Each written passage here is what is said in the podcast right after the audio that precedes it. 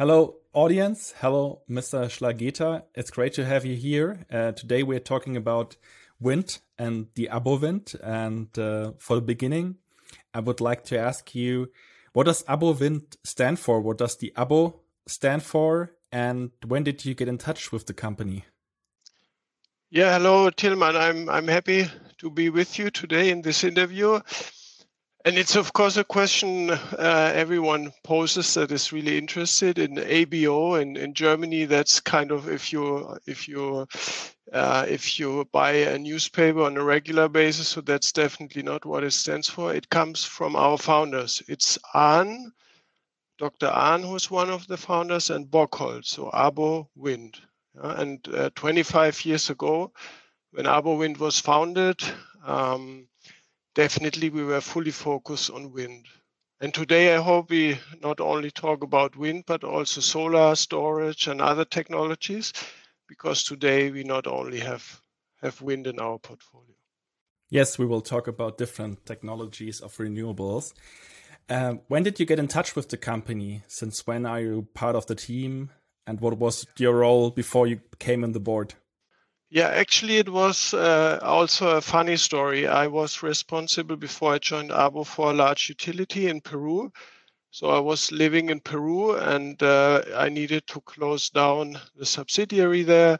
And then I, said, okay, I change, I change uh, my job to a new uh, responsibility. I wanted to be and continue in an entrepreneurial mindset.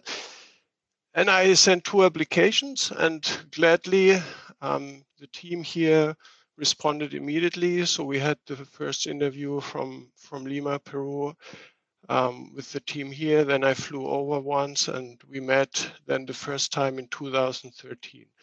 And I started with the role of um, yeah of general manager. That's the second level at ABO Wind.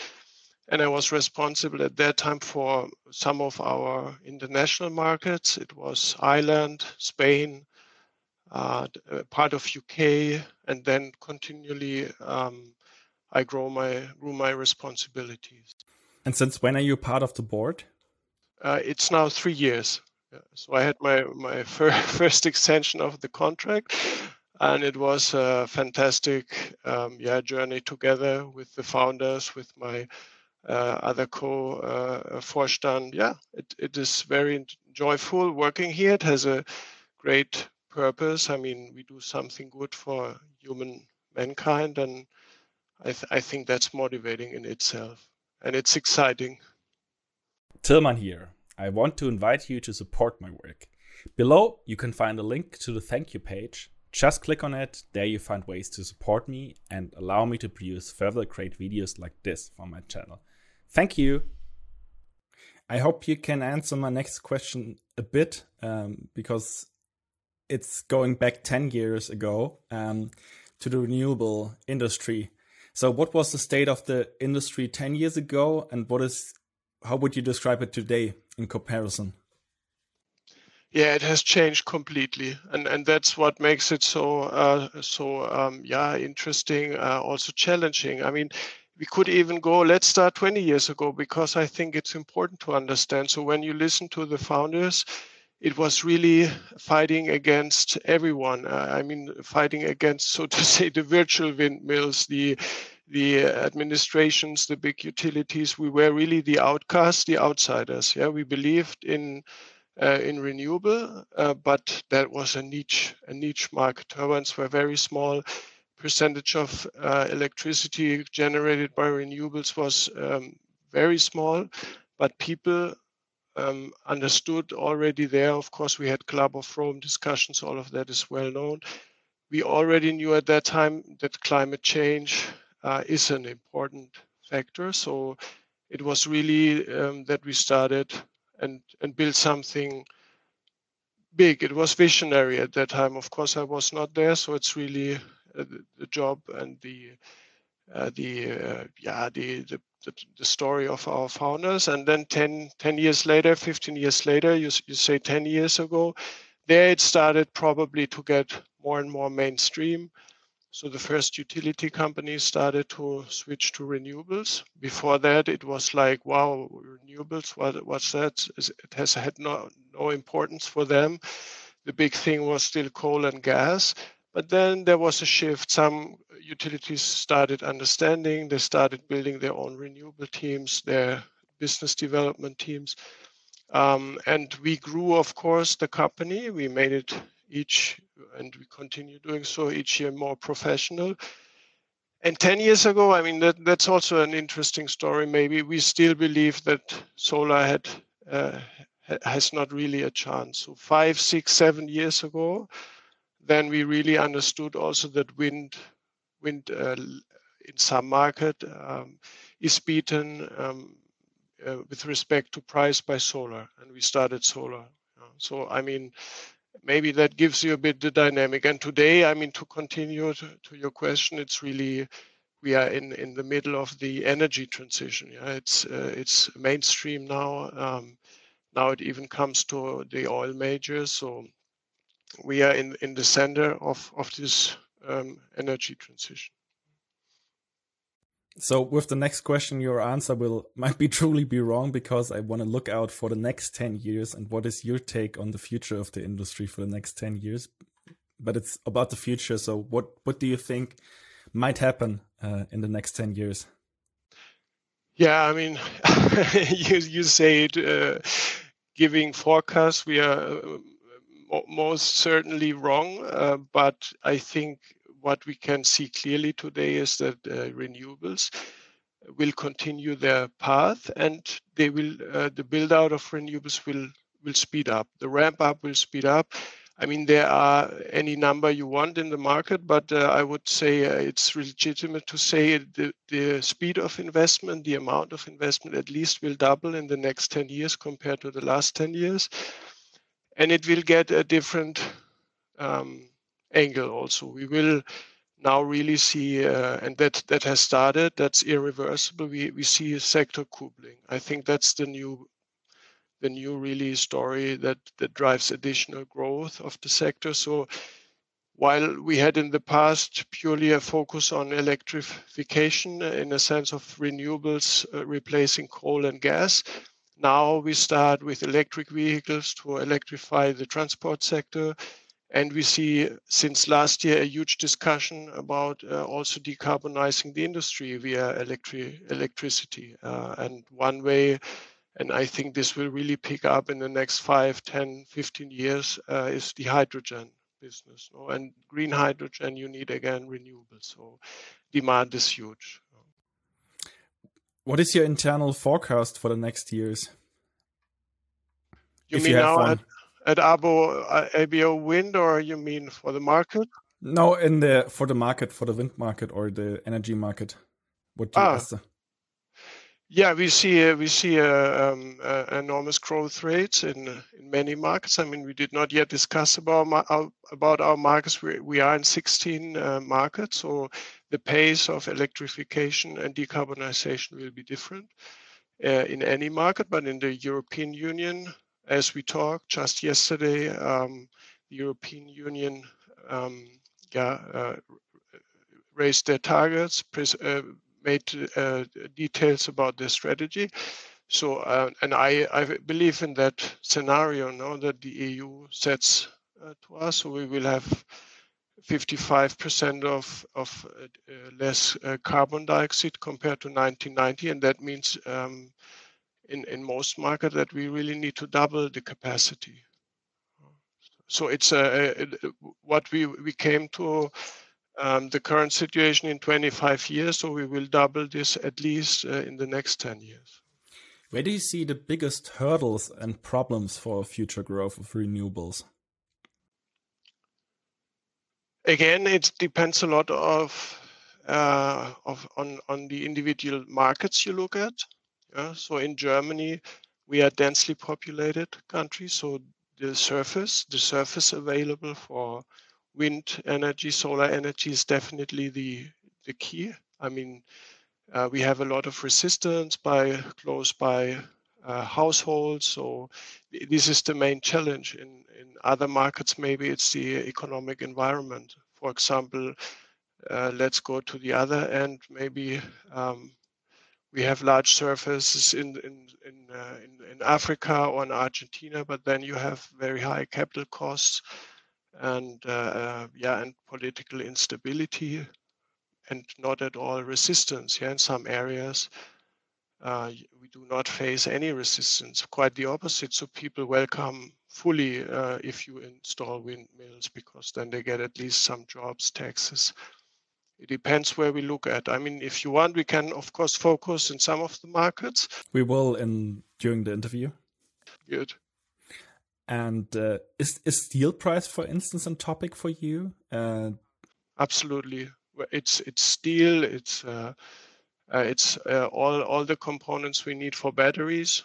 We need for uh, for the production of modules like wafer and silicium. So all these prices um, are really important. And what what you read also a lot in the press, and all industries are affected, but it affects us as well, is logistics costs. Whereas, for example, in module prices, you usually add 1.2 cents per kilowatt on logistics. Now we add, currently we add five. So it has, it has really skyrocketed. It's amazing. What are other uh, parts of this calculation if you do them, like logistics, steel? What are other parts that are important to consider? Uh, if we evaluate a wind farm, yeah, we have I mean, very clear cost structures. So, um, of course, it's the components, but that's only one thing. It's the turbine itself or the solar module. Then you have the grid connection cost. It depends on at what uh, voltage level you can connect. So this is a very important uh, det uh, determinant. And um, we, you have the, the cost of the land. Yeah, if you if you need to pay extremely high rents, like in the Netherlands um, or other um, high value markets for land, then uh, it drives up your costs Uh, considerably. And last but not least, that what many forget is financing costs. So of course the industry now profits a lot from a very low interest environment and from a lot of money that pours into green bonds and any kind of green financing. Maybe let's take a look and with the 10 years perspective and the investors that changed or the five year perspective, what investors were there are currently in the renewable business that weren't there five or 10 years ago? You mean ent- entrants that came in the last years? Like not like investors that want to invest in like wind parks, solar parks. Are there many new coming, uh, new investors? Absolutely, yeah. When when we go 20 years back, we had mostly private investors that really believed in something good for the planet, that were idealists. Uh, and we car- cherish a lot these shareholders because many of them are with us, and these are really valuable and and believe in in some greater purpose. So th- that's great to have them still on board. Um, and then, uh, I mean, in recent years, really the finance industry noted that on the one hand, industries need to undergo transformation, really to understand that uh, energy transition is needed to fight climate change. Uh, so they, they look in all these ESG topics, and on the other end, many pour directly into investments in renewables or in companies like like us that uh, invest and uh, purely purely doing business in the renewable sector. So, so we had a lot of entrants from uh, family offices, from uh, from large asset managers, um, but also, of course, a lot of interest in in acquisition uh, of of projects or in investing in ABO Wind by pension funds, uh, and and even oil companies are interested in, in these sectors today. It has changed completely. So, if you have a nice project that is bankable, has a tariff then there is a large large queue uh, behind such assets um, that want to buy. Maybe on this also has implications for the financing cost. Uh, do you have a rough sketch how they got down like the last ten or five years? Uh, there, there was a huge, a huge uh, decrease in cost. I mean, I mean, it's totally correlated with the interest rates of central banks, you can uh, you can I mean you simply can look look that up. I mean, when today we, we have almost negative interest rates um, for for uh, I mean central bank rates for for 10 years. So so you add two two or three percent depending on on a, um, where in an industrial market you are. So and and it has decreased in line with uh, with these uh, yeah with with the general interest environment. It, it's really it's a huge impact um, but also people then ask, hey, and what happens if it goes the other way around? Uh, and then, I mean, simply we need to say then usually we are very well protected because, I mean, then usually tariffs of electricity go up as well. Uh, so then prices rise again, and then, so to say, we, we are in a natural hedge that's good to know. Maybe let's take a look at the uh, value that AboWind adds to the renewables production ecosystem, I would call it, or the production of renewables. And I brought a slide from your slide deck for this and uh, would like to ask you to guide us a bit through the different segments you have as AboWind and maybe also highlight what are the most important fields for your business and which are the strongest like let's start with the most important fields and maybe describe the fields of business you're doing. Yeah here here you are with the functions and the value chain uh, we we add and that's interesting. So we do that technology wise for wind solar storage and uh, more and more also for hydrogen projects and explaining exactly what we do. Uh, you asked also, are, are, there new investors, new market en- entrants? One could also say, and let's also focus on what protects us, what what creates market barriers. So First These thing, are my questions that are coming up. oh, I'm, so, I'm, so, I'm sorry. no problem. But I think this is usually what is interesting for a general audience, no, an investor-like audience. So, site acquisition, the first one, that, that's already one of these high entry barriers. Today, there is a huge competition uh, for for land rights. Yeah, so you, usually you rent the land for 25 years, 30 years. Uh, today, even some projects for 35 years or longer and and to get these you need really need people decentrally on the ground that are able to speak to landowners that have the same language that are not arrogant that are like i mean that have the same flavor. And and that's what our teams do all over the world. So our planning people they uh, with with today with uh, geo information systems you identify sites you go to the landowners and then you put them under contract. And then we start the next phase, the development. Then you ask for or uh, you you provide. Maybe let's yeah. uh, stick with the the site acquisition. Uh, is it different in different destinations? Like for instance, uh, in Germany, you mostly rent the spaces. And in Argentina, where you're also present, you go about buying uh, land as well, or is it generally renting? Usually, we prefer renting and the whole sector does because it's it gets very capital in, in, intensive if you start buying all these huge lands you need. Um, and also landowners usually, I mean, they pass from generation to generation their land uh, to their children and so on, and they do not want to sell. They want to own it. They want to have it enhanced. They want to, so to say, often also their own wind farm on their land. Um, so we really, in I would say 95% of cases, we, we just rent. And then there are some countries where you are more or less obliged to buy or where uncertainty is too big to rent. And only then we consider buying. Uh, one case is Hungary. There, there are some regulations, so we prefer, for example, to buy land. Is there a difference in wind and solar? Because I think solar farms are more dense. Oh, yes, there is. Uh, of course, uh, solar farms, um, they use much larger surface. Of course, people sometimes, especially uh, actually in Germany, they prefer um, solar farms because for some reason, and it's very subjective, they do not interfere with the general landscape so, uh, um, according to the taste of some people.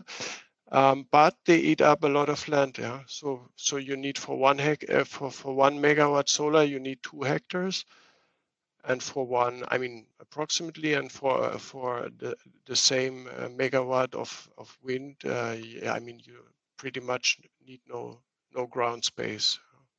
You just have the foundation, um, and and that's compared to a megawatt uh, solar really nothing. So let's go ahead to development. yeah, in development, then uh, once you have the land, then you need to do the uh, permitting. We call that so get the environmental approval, the approval of uh, municipalities, the buy-in of stakeholders. Uh, a lot of hard work. Again, a lot of things you we have learned uh, the last 25 years. You need a lot of suppliers for that. So it uh, again, it has high hurdles to entry. You, you really need to know how how to plan uh, and design and uh, and engineer projects in a sense that they fit to the environment, that the impact is limited, that it's acceptable to authorities. A lot of brain and engineering goes into that. So there we have our planners, but also engineers. And then if you allow or if you have more questions, we can come back.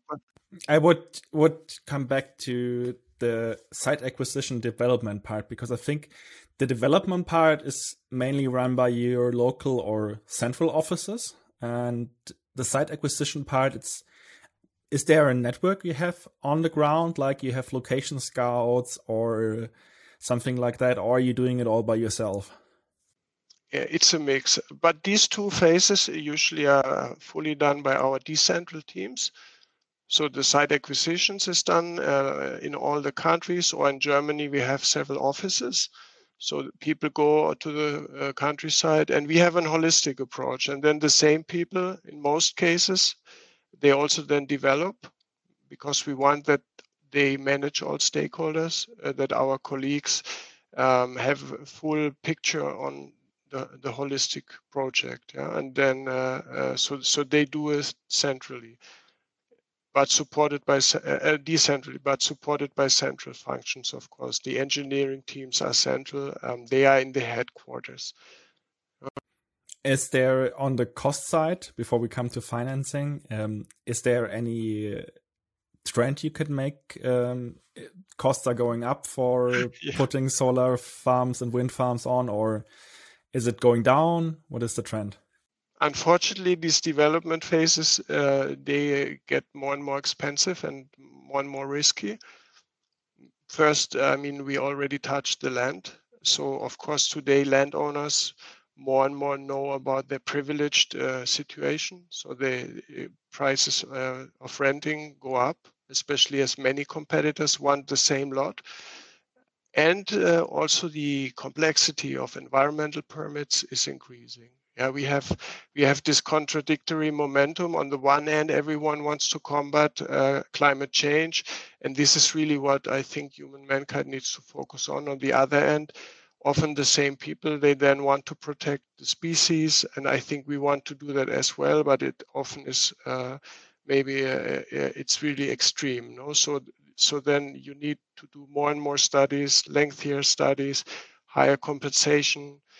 Um, and in the end, that means also that you often have projects that fail in these phases. Yeah, so also depending on countries. In Germany, at least every second project fails in these phases, and in France as well. So France, maybe not that many. In other markets, a bit less. Uh, in some markets, it could even be more. So it's really a risky investment, a very, very high risk, and it has also high return. That, that's, I mean, that goes always together or most of the time together. That's why we focus so much on this field. Yeah, that's where our strength is. That's where high risk is, and we we take fortunately high reward also from these segments. Do we have a hurdle rate for projects where you say I want to have an IRR of fifty percent uh, before I do this, or yeah, we do not so much discuss in hurdle rates. We are, uh, we first of all, we are driven really by by uh, the purpose of doing uh, and pushing the energy transition. So sometimes we even do projects that have a very low margin, but but we do it. We developed it, so we do it um, because it's also the volume. I mean, it has also some business reason. The more volume you have, the better is your buying power in the market. So um, the main purpose is the energy transition. And then, of course, uh, usually, I mean, we would like but that's often just wishful thinking and or sometimes it's bigger we would like to have on average a 10% maybe uh, margin on on the capex on the whole project capex so in in of course in this if you invest one euro in a site acquisition you need uh, i mean think uh, at least that you double that yeah so if not you will not sustain if every second project fails, every second euro is lost. So you need, I mean, double at least. Or, or I mean, you can take from that that usually, I mean, a euro that early on is invested, we expect it to multiply. Then let's go to the financing phase. Yeah, there are our central teams, as you asked, come in.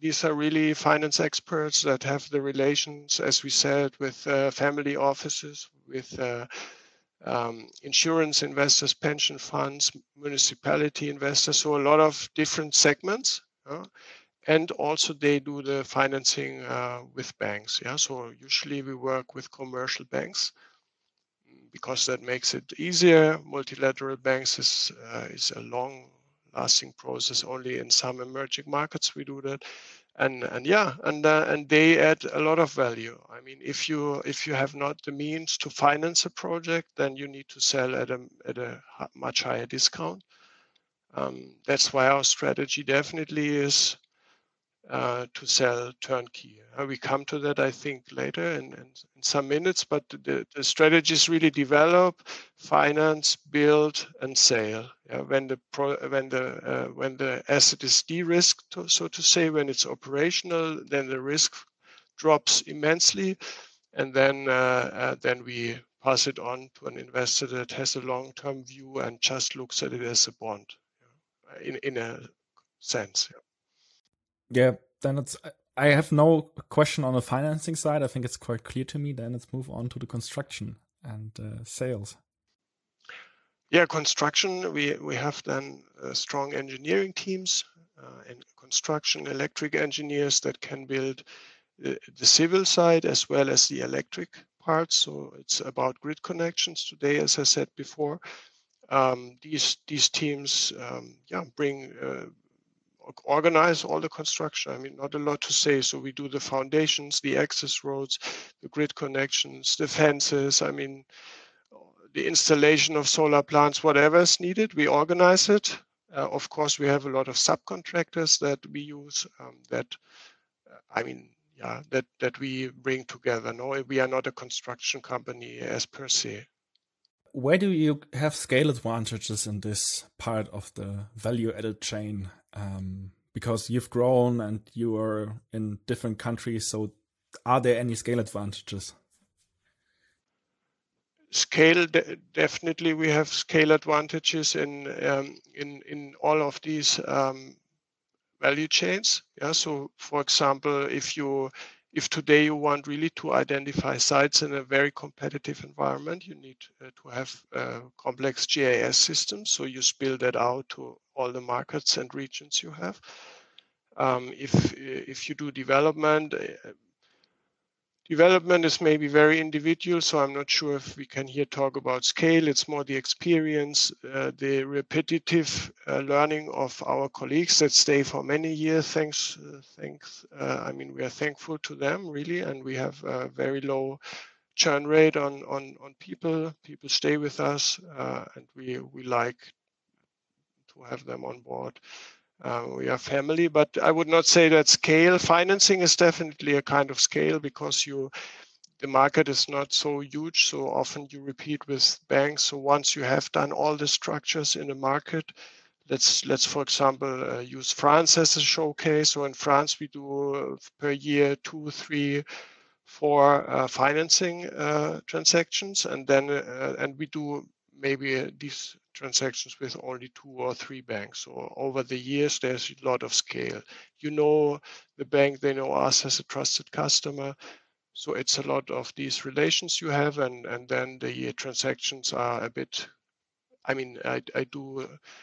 I do. I, am It's not nice to say that to our colleagues who, in detail, need to fight a lot and work a lot. But there is, of course, some copy and paste. No, you do not start from scratch for example, our first transaction in, in Greece last year that took a, a lot of months uh, just negotiating the contracts, uh, educating maybe some of the stakeholders involved. Uh, but now we do the second transaction and hopefully it goes much uh, smoother and faster. So these economies of scales you have.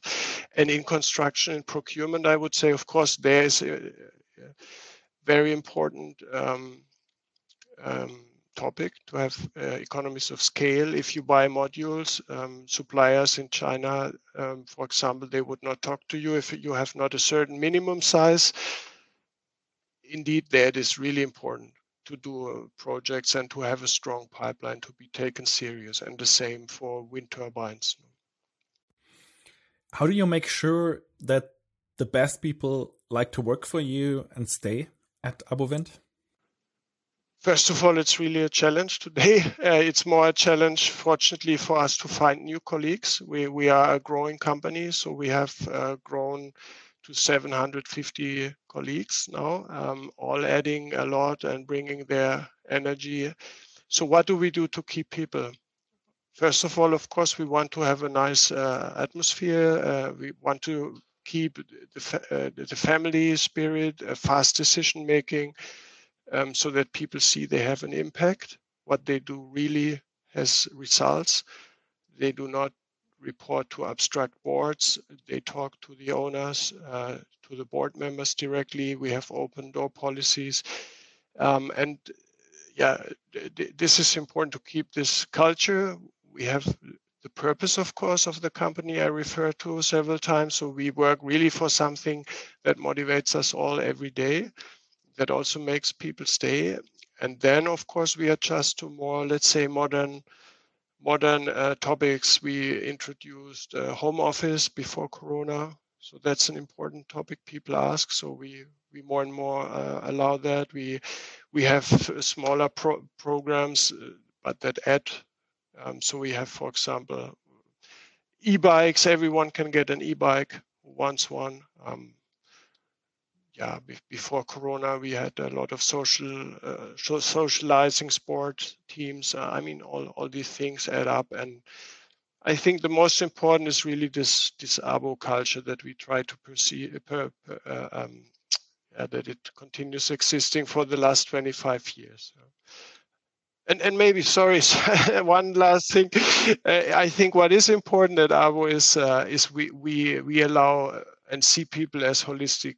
Everyone is allowed to be who he is, yeah, no matter what his orientation is or her orientation or um, yeah, what what one likes. So we we do not come to the office in suits and a facade. It's really okay. We are uh, the people that that we really are. No, that that's important.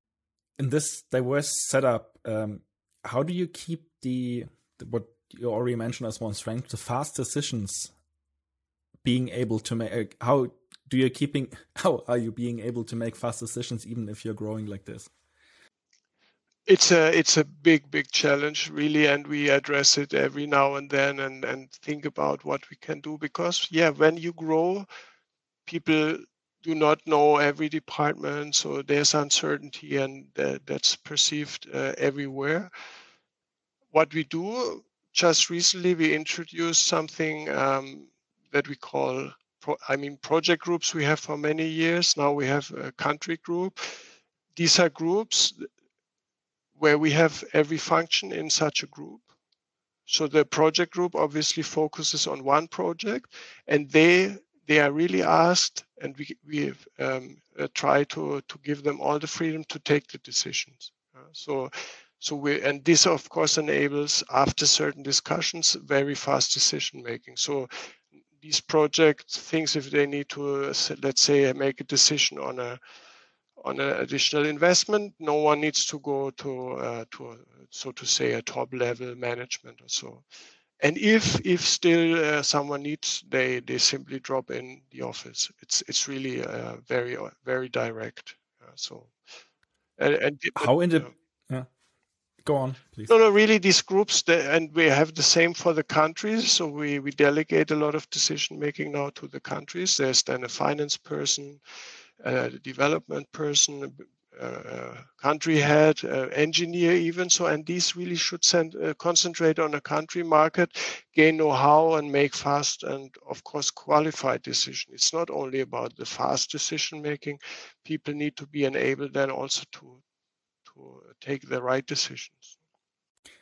Maybe let's finalize this graphic with the services. Um, is this maybe let's start with the the revenue basis. Is the services your main recurring revenue part, or are there other recurring revenue parts in your revenue structure?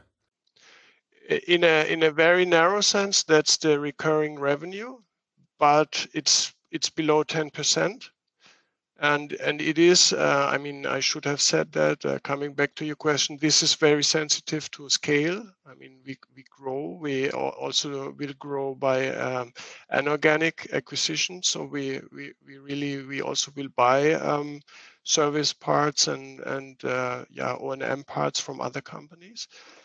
Um, it is a very competitive market, so margins are thin, but yes, of course, they will contribute to the overall success.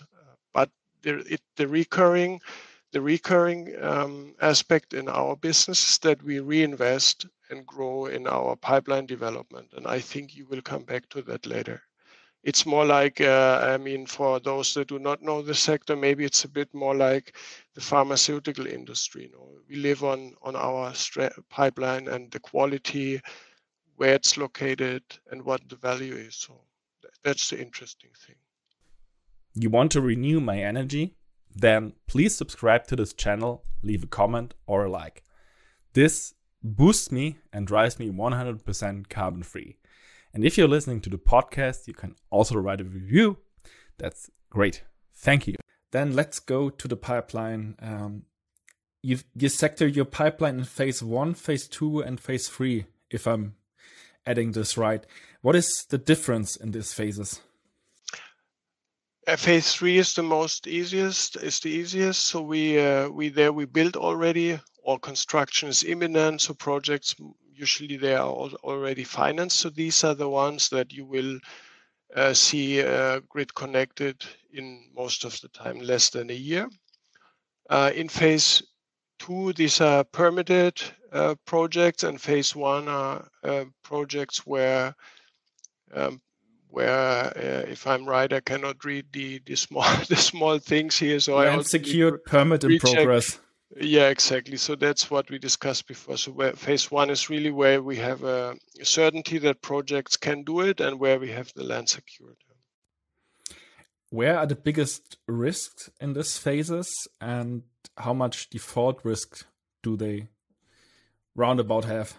You already mentioned it, but yeah, yeah. You you you uh, nicely asked these questions before to understand the business model. So now it's easy for me, hopefully, to explain. So in in phase one, you have come over this land hurdle. Yeah, often often we do lose land rights in in uh, in competing schemes. For example, in Germany, the forest, uh, the state-owned forests, they tender their land so you participate with 20, per, uh, 20, for example, 20 competitors, and it's really a race. Uh, but once we have the land, uh, then the major risk is, of course, the permitting, and and this has most of the time to do with uh, yeah environmental um, topics like protected species. In these in these areas, you still, I mean, we do of course pre-selection. So there, there's if we are in phase one, we have pre pre-checked the sites, but still you can find, uh, for example, a protected bird, an eagle, a Rotmilan, or um, uh, or yeah, or even some some smaller animals or bats. So a lot of things can make projects fail there. In project two, when you are close or about to have a permit, then uh, most of the time they no longer fail. I mean, then something really strange needs to happen. Um, maybe, for example, in a political, very unstable environment. We had one project in Argentina when the, the crisis fully hit. So we had a project permitted with a tariff, and now it's maybe about to fail, very small one. So it's not so significant for the group. Um, but extraordinary things, I would say, can happen. And in phase three, uh, uh, fortunately, and we keep our fingers crossed. And of course, we do a very professional job, but so far we had no failure at, at that stage. So, if you go through these three phases, where's the point you will you will receive cash? Um, if you if you sell it after phase three, or how are you going about it? Yes, the usually standard business model now we need again differentiate into the markets we are in, but standard business model as in Germany or France is really in phase three. So sometimes we get some upfront payment or we get, uh, because of the disbursement of bank financing, some money to finance the construction. But the real um, ownership change, the flip of assets to the new owner is at um, COD. We call that the, the commission commissioning of a plant. If I if I as an investor would ask you how would you value the different phases and give them a certain worth, how would you do this? Yeah, this is uh, I uh, if I turn it around, yeah. If you mm-hmm. allow, I, I would sure. say, how do investors approach us? And uh, and this is transparent to the market, yeah. I mean, I can I could now tell you what uh, whatever I think uh, or what we think, but what the market says. For example, uh, there there were several acquisitions that I'm co- uh, constantly confronted in analyst conferences or in investor talks. So uh, Nordex sold their um, project pipeline to RWE so this was the benchmark in, in, in the market. So it was really uh, highly valued. Don't, don't ask me now exactly what the megawatt price was, or so I would need to Google is your friend up. if you want to find it out. exactly. Everyone listening today can can Google it. That's very transparent, and it, it's interesting because it, it had an impact on our share price. Yeah, and all the analysts were wow you are undervalued you are undervalued. Yes and we and we only can say yes of course. I mean we have a strong pipeline. It is mainstream now. It is in all markets. Uh, i mean it's often a timing issue uh, when projects materialize how fast you can bring them from phase one to two and then to three.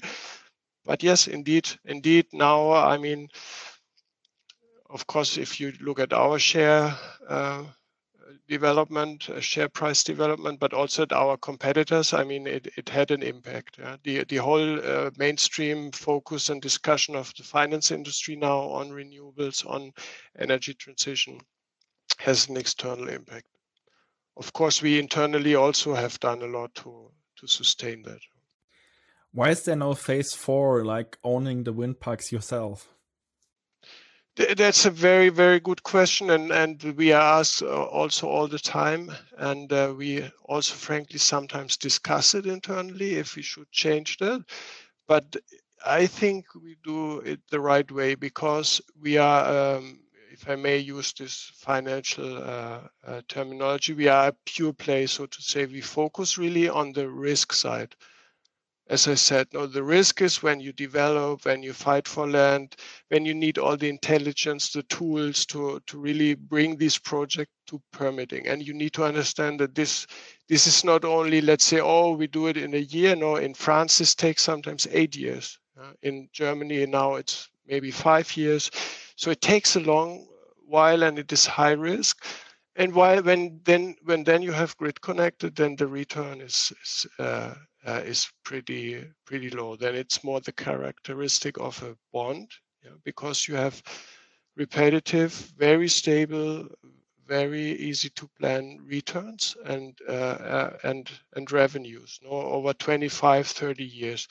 And this is cap- capital intensive, of course. And we think instead of having this lot of capital in in for the long run in an investment, we reinvested in this first phase, which has uh, overall higher returns. So that's the story. We already see the have seen the project development value adding chain you have. Um, what are other what are your competitors in this space? Hey, Tilman here. I'm sure you're curious about the answer to this question. But this answer is exclusive to the members of my community Good Investing Plus. Good Investing Plus is a place where we help each other to get better as investors day by day. If you are an ambitious, long term oriented investor that likes to share, please apply for Good Investing Plus. Just go to good investing.net slash plus. You can also find this link in the show notes. I'm waiting for your application. And without further ado, let's go back to the conversation. It sounds a bit like you have a certain ownership culture in the company. Is this also reflected in the shares, like that people that work at your company own the shares? Or is it like many German companies where people don't own shares, even if they are highly engaged? I unfortunately would say it's rather latter. Yeah, people are fully engaged and and uh, identify highly with the company, are committed, and as as uh, as I do. But many never took the chance to buy uh, to buy shares. Um, this is a, maybe I think a bit like everywhere in Germany. There's not so so much a, a, sh- a shareholding culture, but of course, of course, we have many uh, many colleagues that own shares. I mean, my, myself as well, of course, but uh, I mean, many colleagues and very early on bought shares, and of course, they now also are happy. No, I mean, uh, fortunately for us and for them, um, it has it has paid paid out a lot. If you if you bought shares three years ago, it has tripled, and if you have bought them ten years ago, then uh, the return is even higher. Do you have certain programs for this? Um... No, we we were also the truth is we were often asked uh, from colleagues hey shouldn't we have a share program for employees? But we need also be realistic. We are still a mid-sized company and and we cannot i mean we I, I explained before we do a lot for our colleagues. We try really to make it a great uh, environment to work for but there are limits also and uh, these share programs are very costly yeah, so so we encourage people to directly buy shares and uh, from their bonuses or from their uh, regular salary. Then let's go to your key topic, the international profile of ABO Wind. Um, maybe let's take a look at this map and can you try to tell a bit about the history, how it developed, and um, what were the first countries you expanded to from Germany and why also? Yeah this is also very very interesting and it starts in a let's say funny way and then gets more and more systematic. So when when we started it was all entrepreneurial and small and the industry was really immature. So you could also say at a certain moment some years many decades ago i mean the map was really totally i mean how can you say it would be a white space for renewables there was maybe Germany, a bit in Spain, a bit in other markets, and then the world was without renewables. So you could pretty much go everywhere and start the business. So, and how did it work at that time? So we first went, for example, uh, Spain and Argentina were among our first markets. And how did we do it? Frankly, we it was we we knew someone, someone worked here, went back to the home market, and it was purely, let's say, this ad hoc moments, entrepreneurial, uh, seeing an opportunity. Yeah. In retrospective, we could also say not systematic in, in a sense. Yeah. So then uh, there was the next phase where we uh, started to have uh, teams that de- defined criteria that filled out huge Excel sheets to identify new markets. And the, for example, one of our most uh, successful market entries was to, to Finland, and this was a, really an analytical thing. So we, we came with a lot of pro, uh, uh, countries of the world and then drilled it down, and Finland was the outcome, and then we went there. It was the first uh, really fully systematic market entry. And, uh, and five years ago, then we started to double the speed of expansion. We doubled the countries and uh, and there we we also used quite a systematic approach, but also used different, um, I would say, criteria. So, can you tell us a bit more about the systematic approach? What is important for you before you enter uh, a new market? yeah. oh, the, it's so um, it's so um, uh, has so many angles. Yeah, even if you do a lot of analytics, you at the end you need to say, "I take the risk." But yes, no, I, I will I will tell you a bit what we do. So we we we we look at the renewable sector. Yeah, what what is the prospect of growth?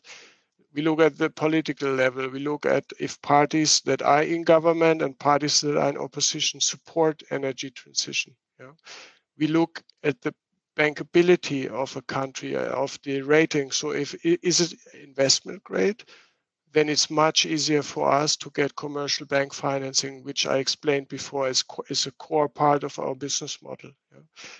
So I mean, and you would would be surprised which countries are bankable and which not. For example, we see Colombia. Colombia has been for most of the time investment grade country, so you can get bank finance there. Yeah, Tanzania, to pick our, one country, obviously is not. Um, then we look at uh, cultural fit. Is the language? I mean, is it a huge barrier? Is there a time zone zone difference that is too big? So it's really a, a long, long catalog we look at. But at the end, it's it's even if all is ticked, yeah, you need to say, hey, can we do it? Have we an access? Can we can we find projects early on? We often do a bit of test in the market. We talk to institutions. We talk to even competitors. Um, so it's it's really a process today what markets are close to where you said, okay, there were many many boxes ticked, but you finally didn't decide to go there? Are there any examples? Uh, let me think about. I mean, uh, yeah, let let's see it the other way around. Where are we not yet? And we think it, it might be good markets. So, for example, uh, I mean, Europe, in Europe we have the umbrella of the European Union, which I think is a very positive element. Um, and there we lack still Italy, for example, we lack Sweden, we lack Norway, we lack some Eastern European countries. So these are always, let's say, on our list. And uh, and yeah, we might decide with one or the other to enter. But yeah, even as if many boxes have been ticked, uh, we they never took the uh, initiative. I mean, you also, I mean, it's obvious, but uh, it's also good to repeat. You cannot do one after the other or even in parallel. So you need to uh, have a phase of expansion and then a phase of consolidating the countries. Yeah, you need then really to. I mean, it's one thing going there, opening an office, uh, hiring five people, and then start, but then it takes you five years to make a profit in such a market.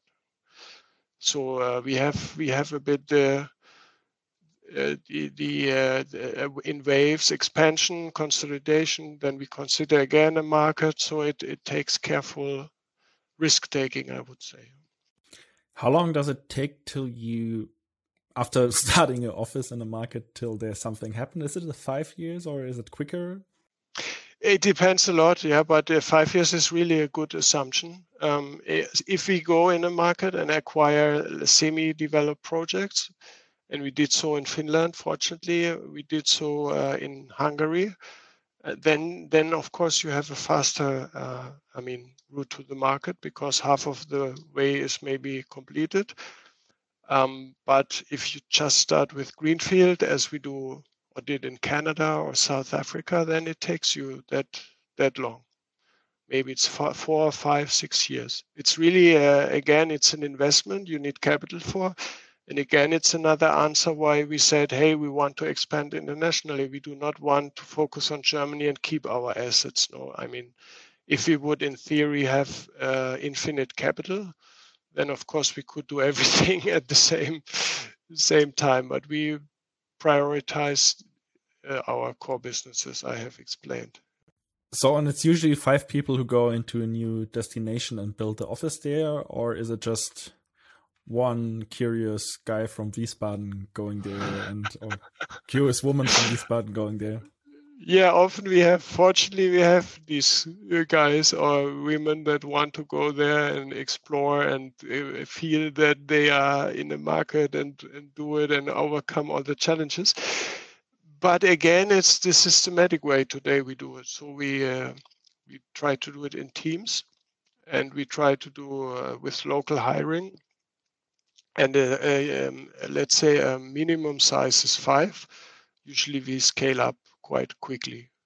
So yeah 10 10 is a good size. Because again i mean i explained before the functions you need uh, you need different functions no? I mean you need of course all these planning people. You need you need colleagues that understand the grid connections um, uh, people that can talk to customers there. So it's a, it's a different set also. Not one person can do it all how do you make sure that in this new units the ABO Wind culture still perpetuates or that your standards are held however you want to frame it? Um, yeah if you ask me before covid it would be much easier to answer. Because of course a mid-sized company lives on on interacting with people that people come to wiesbaden uh, we go to the markets we do a lot of uh, introductory courses and trainings and and uh, also in markets go together with new colleagues to po- possible clients, institutions, banks, etc. So I would say it's an ongoing process, and and you touch an interesting point because especially now after Corona crisis, where where we, I mean, I have even not met some key people we hired, for example, in Canada. I'm not allowed to fly there, yeah, because of the regulations, so um, we cannot go there. Uh, and I have not seen some of our key personnel we hired last year. So, uh, but uh, but that triggered also a more systematic way now. We want to create more formal onboarding sessions and trainings and get together. So it, it needs again also an investment to, to keep people in this culture, in this ownership culture, in this entrepreneurial spirit but it's also uh, the day to day no? If people act and commit errors we need to accept it uh, we need to encourage people to take decisions. We need also to accept that it's maybe not always uh, in a way that i personally or one of my colleagues would have done it but uh, there are different ways to, to do things in especially in different countries so the units are 100% daughters of ABO Wind, um, but they're, as I saw from the annual report, they're entities themselves, so you could close them without um, having a bad effect on uh, ABO Wind, or how you have built the structure there. I would say to the first part you mentioned, yes, they're they're 100% uh, ABO owned, and simply closing it, this would have, uh, I mean, huge side effects. Usually, we are really for the long run. I mean, uh, look at Argentina. We are there almost for two decades now. Um, not not totally, but uh, almost. And uh, I mean, we go through the ups and downs. No, we we believe in the long-term potential of a market, and we invest. I mean, sometimes we invest less if there's a crisis. If the market gets more attractive, we invest more. So we are really for the long run. We have closed um, and it was even before I joined only one office, and and that was uh, in Bulgaria, and it was totally because of a super adverse effect in, in the environment. I mean, if if company if countries introduce taxes that kill your business model, and okay, finally you might have no cho- choice than leave. So, for instance, in Canada, are there any people, or like in the general markets that I marked orange on the map, uh, is there always a person that comes from Wiesbaden, or are these teams that are locally built? Most of the time, they are um, locally built. We we have always a responsible, at least one or more in Germany, and the functions also dedicate a certain person to a, to a market. Uh, um, but uh, we yeah, it's it's most of the time locally. Sometimes we uh, we deploy one colleague for a temporary period. Sometimes because there's an interest, someone goes there for the long term. Um, but uh, in a systematic way, we build local teams. And that's good because we need this local flavor. You need to talk to municipalities, to authorities, landowners, and as a foreigner, you you you get lost. Yeah. Which free markets are you most bullish about, and why? Which what did you say which, which three markets or which uh, three you, markets which free markets like three? Ah, ah, yeah. Like the Germans say free. th. Um, are you most bullish about because they offer the most interesting opportunities, and why is that so? Yeah, good good question. In the end, every market we are in has a has a let's say an interesting story to tell and is attractive. Of course, our core markets are Germany and France and these are very profitable markets and where we have strong teams uh, for many decades now that these are the markets we know the environment best. And it's it are the largest offices so i would be would be strange not to name them uh, among the top three. For me it's also and this is maybe uh, also a bit personal uh, spain uh, I'm very bullish about. We when I started uh, in Spain, when I joined ABO, you asked me um, where did I start? And, and I told you I, I started in Spain and it was a dead market. No single investor. I had a list of at least 100 investors all over the world. I called one and next one, and they did not even want to engage in a discussion. And today we have huge targets. We have so many competitors. Every investor now wants to buy from from us in, in Spain. It's it's a and it's a market that is self-sustaining in the sense that you do no longer need subsidies. So it's a free market also for renewables. It's there where uh, renewables already, I mean, push out everything else. Um, and it is a good showcase what we will see in the next 10 years all over the world. So these these two core markets in Spain are your free bullish markets, or is there any other market you would say? Ah, if you wake me up in the morning at three, I would say this is a great market.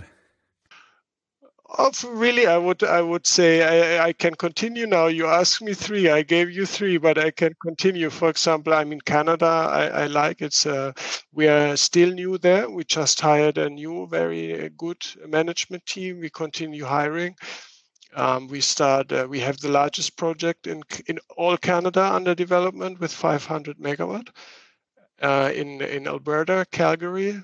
We are in Nova Scotia, where we develop um, a nice portfolio, very small niche market, but huge wind speeds. So it's exciting to do projects there. And suddenly there are things popping up which I would not have anticipated two years ago. Suddenly a, a lot of people start talking about uh, exporting hydrogen, or like you might have read Fortescue is one of these big players. So suddenly you you start uh, seeing huge, possibly you start seeing huge uh, export-oriented uh, hydro, green hydrogen projects. Uh, so in Argentina, we now suddenly talk about gigawatt projects. In South Africa, maybe as well. In Canada, we do. We have one uh, discussion ongoing for a huge, huge project for hydrogen export. Discussed that in Finland. So a lot of, I mean, you if you want if you want to see excitement in these markets, um, yeah, there's a lot we can continue to discuss about. Maybe with look at time also let's go to the markets where you have the feeling there are more headwinds than tailwinds so the wind blows in your face instead uh, in your back and supports you. What markets are these?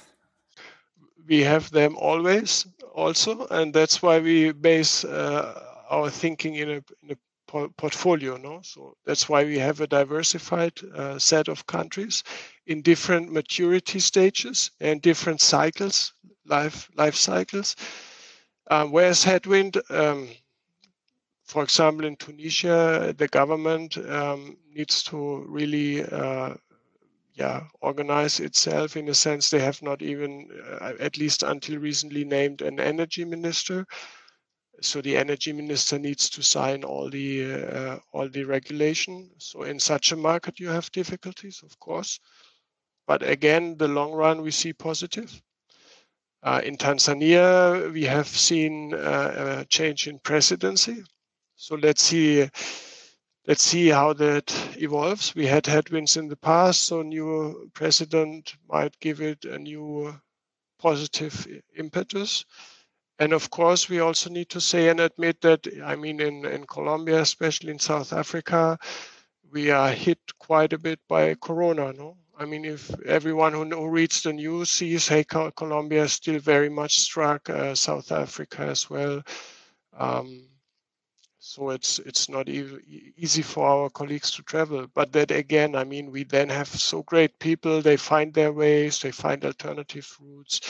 We have done the first uh, environmental um, stakeholder uh, how do you say that audience listening to stakeholders in a virtual way in Colombia. No, so this is really, I mean, it it creates a lot of innovation if you have good people that want to overcome uh, obstacles.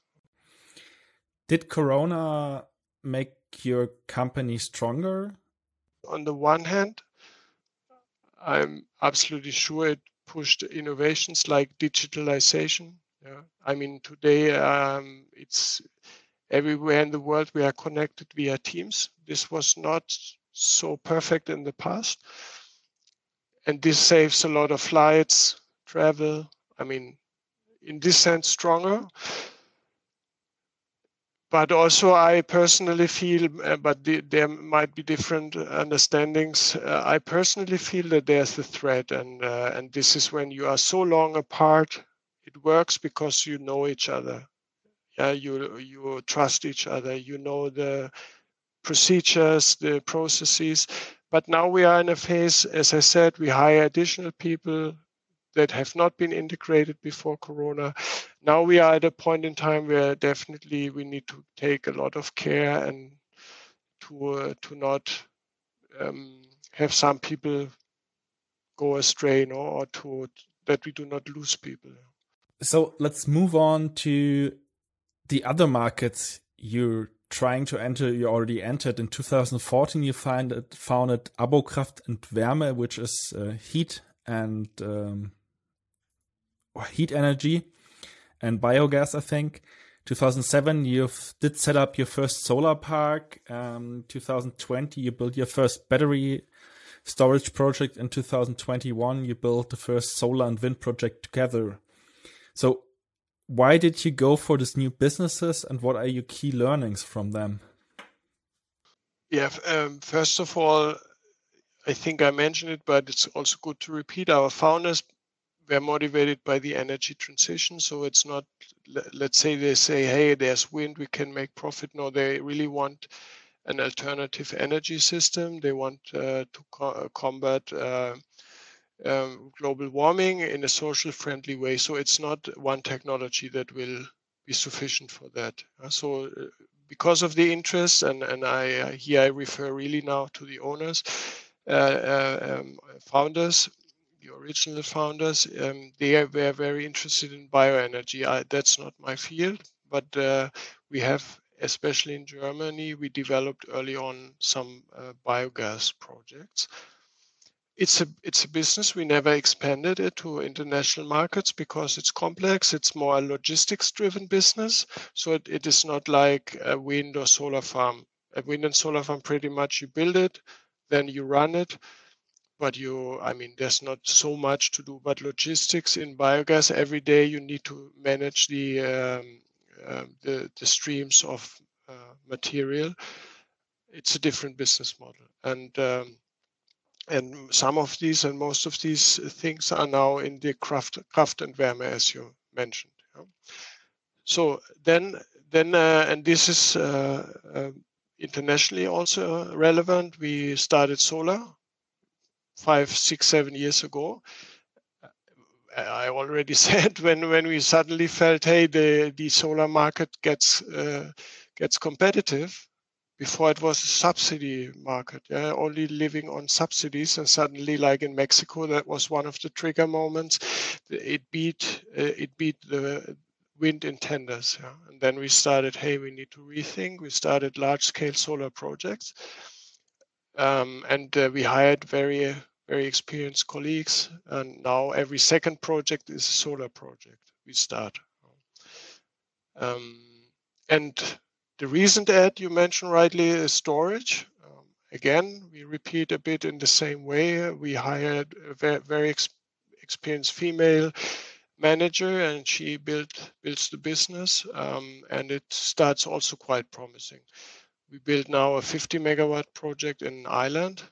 Uh, that's quite huge for uh, in in winter uh, in, in in storage terms. What are the business opportunities you're expecting from these businesses? I mean, solar is like wind. It's a very profitable long-term business. Solar is the most competitive one. We, you can do large-scale projects in, in most of the countries. We are operative. Uh, we have countries where we just do solar, like in Colombia, for example.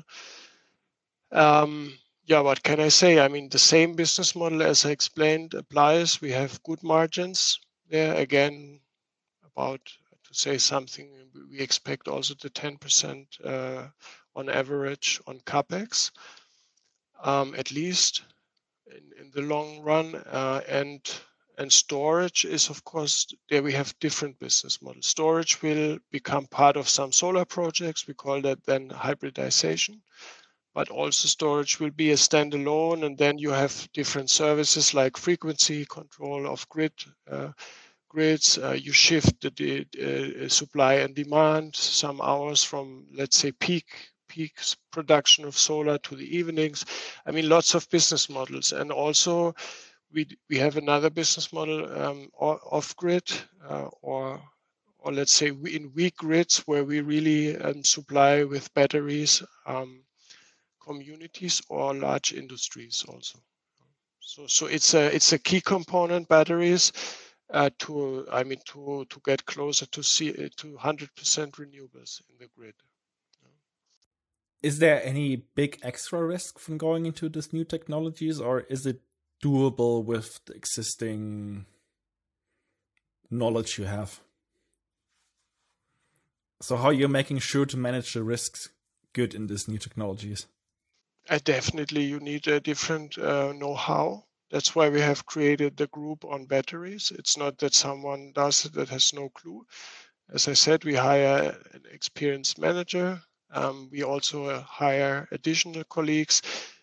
There is one aspect maybe that's especially different. You need really this needs a management system. No? So you need to understand when to load a battery, when to uh, give electricity to the grid again. So this needs an intelligent system, which usually usually in solar and wind you do not have. I mean, solar you produce when there's sun, wind you produce when there's wind. But in the in the in the storage business, you need, of course, intelligence, and this is more software based. So I mean, there will there are additional competencies needed, and it's more uh, even more market driven often. So you need to anticipate in the next 10 years how volatile will be a market because you want to uh, get the energy when prices is low and you want to feed it back into the grid when when prices are high. So and this you need to do uh, as often as possible to make a battery profitable. Investors often love options uh, in businesses that might become a bigger business. So and I have the feeling that in the energy market, a lot of things are speeding up now and changing, and cost regression is kicking in at a certain point. So, where do you see this, or where's ABO Wind already lurking around in spaces where they could build new businesses we haven't even talked about yet? Yeah, I would say the big thing, the big new thing is hydrogen. You, you have read about it, I'm sure. So, hydrogen will be needed to decarbonize some of our industries it might be needed uh, in uh, long distance transport. It might be needed, I, I don't know, in some specific areas, maybe some in heating, some backup uh, um, generation assets. So th this is a big, big new thing for us. First of all, it's a huge driver because every green hydrogen um, element you will will find uh, needs some uh, renewable assets behind to, to generate it.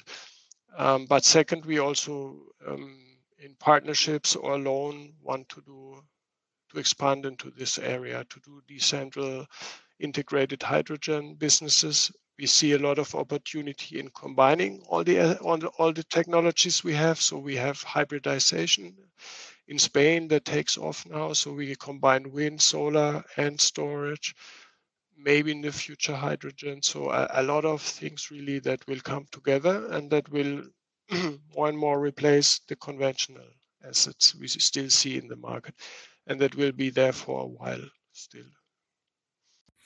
Like it's a hard question to answer, um, but I find it's interesting, so I tried. So if you compare like being in 2011 and being in 2021, where would you say I'm more hyped by the chances you have in renewables? Which year would you pick? This year or 2011? Me personally, I would pick today because I, I like now that it becomes mainstream and omnipresent, and we, we really do now the transition if you see it more from an entrepreneurial, uh, avant-garde, uh, visionary perspective, 10 year ago would maybe uh, still be more fascinating. But even today, we, we have that. No, I mean, what you asked at the beginning, looking 10, 15 years ahead, how will it look like? How will it work? I mean, there are so many open questions we need to answer, and that's really what all our colleagues work on. That, that's the fascinating thing. No, we need to do it ABO Wind wants to be part of it. We need to be successful with the energy transition. If not, uh, first of all, of course, we uh, we lose against uh, climate change with catastrophic uh, impacts on on all of us. But also, it might mean if we do it in the wrong way, to lose jobs or uh, uh, to yeah to yeah to to have too many um, people that we lose in in the way to full decarbonization. So for the end, let's talk about a bit about entrepreneurs uh, behind ABO Wind, uh, the Familie Bockholt and the Familie Ahn, uh, Abo. Um, what is their like? They currently holding fifty two percent of ABO Wind.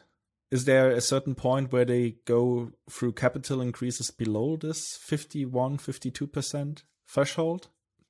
Yeah, first of all, of course, I, I do not want to speak in name of others. Yeah? So uh, it's up to them to to communicate these things or to uh, to give their personal view. But uh, what I can say, what we discussed at the board, we want to stay um, with this agility and entrepreneurship and fast decision making, and it helps to have the owner on board. They have a lot of knowledge.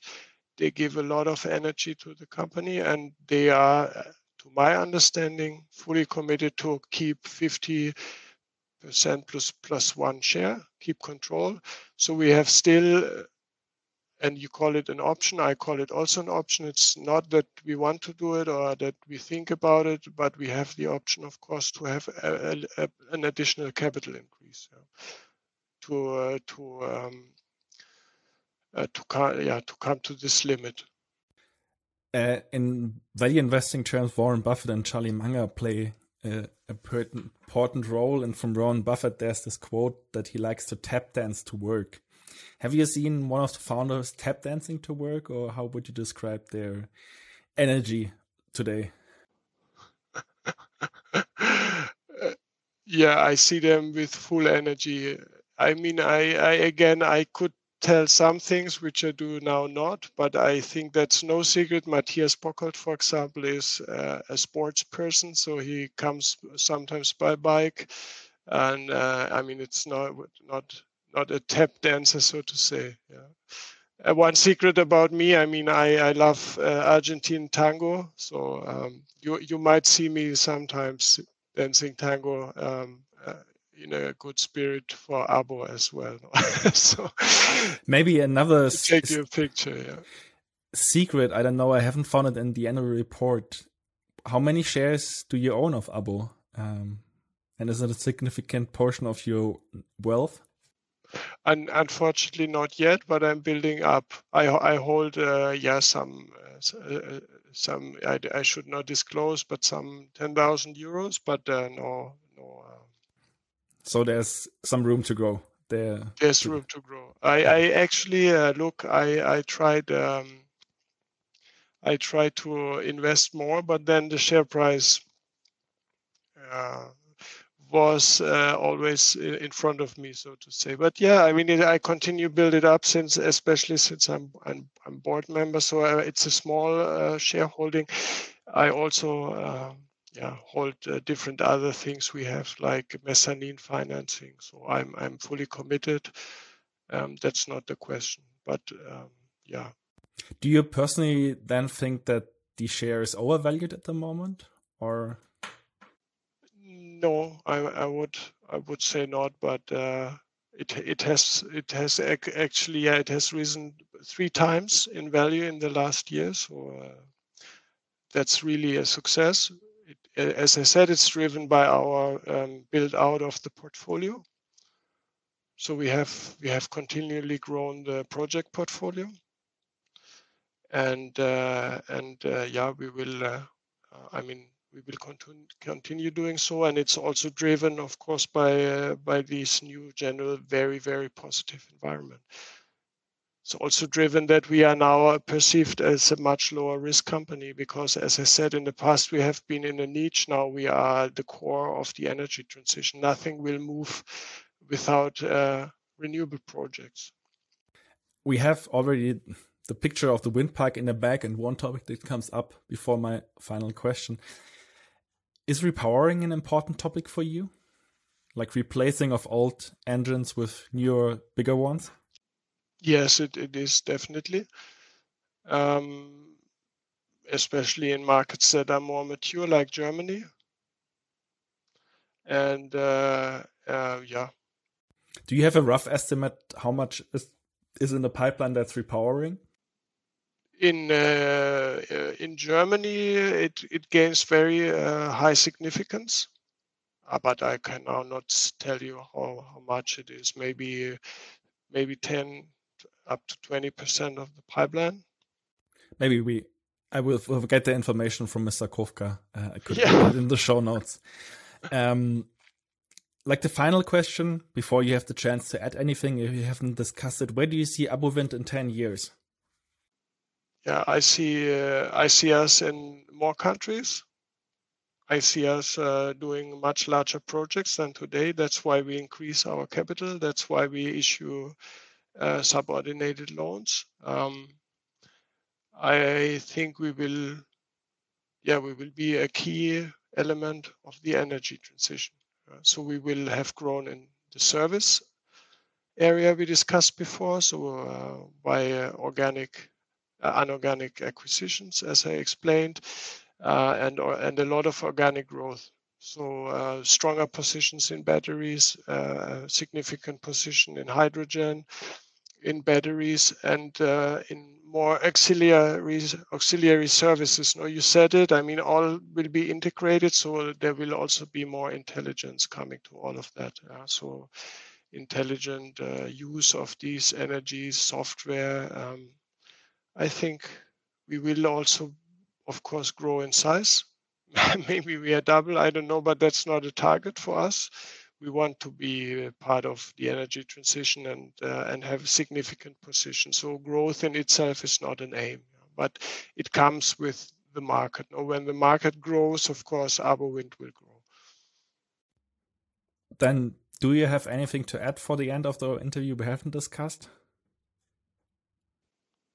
I think we really have touched a lot of topics I, I think, and I'm, I'm happy you invited me. I mean, you, you are calling yourself good investing, and I can only encourage the financial community to continue investing in renewables, not in conventional assets. Uh, we, as ABO, want to be part of the journey. We'll continue to drive energy transition. Yeah. So I think we touched it all. I think that's the spirit, the purpose. Thanks for being with you today. Thank you very much for coming and thank you. And thank you also to the audience. Have a great day, you all. Bye bye. As in every video, also here is the disclaimer.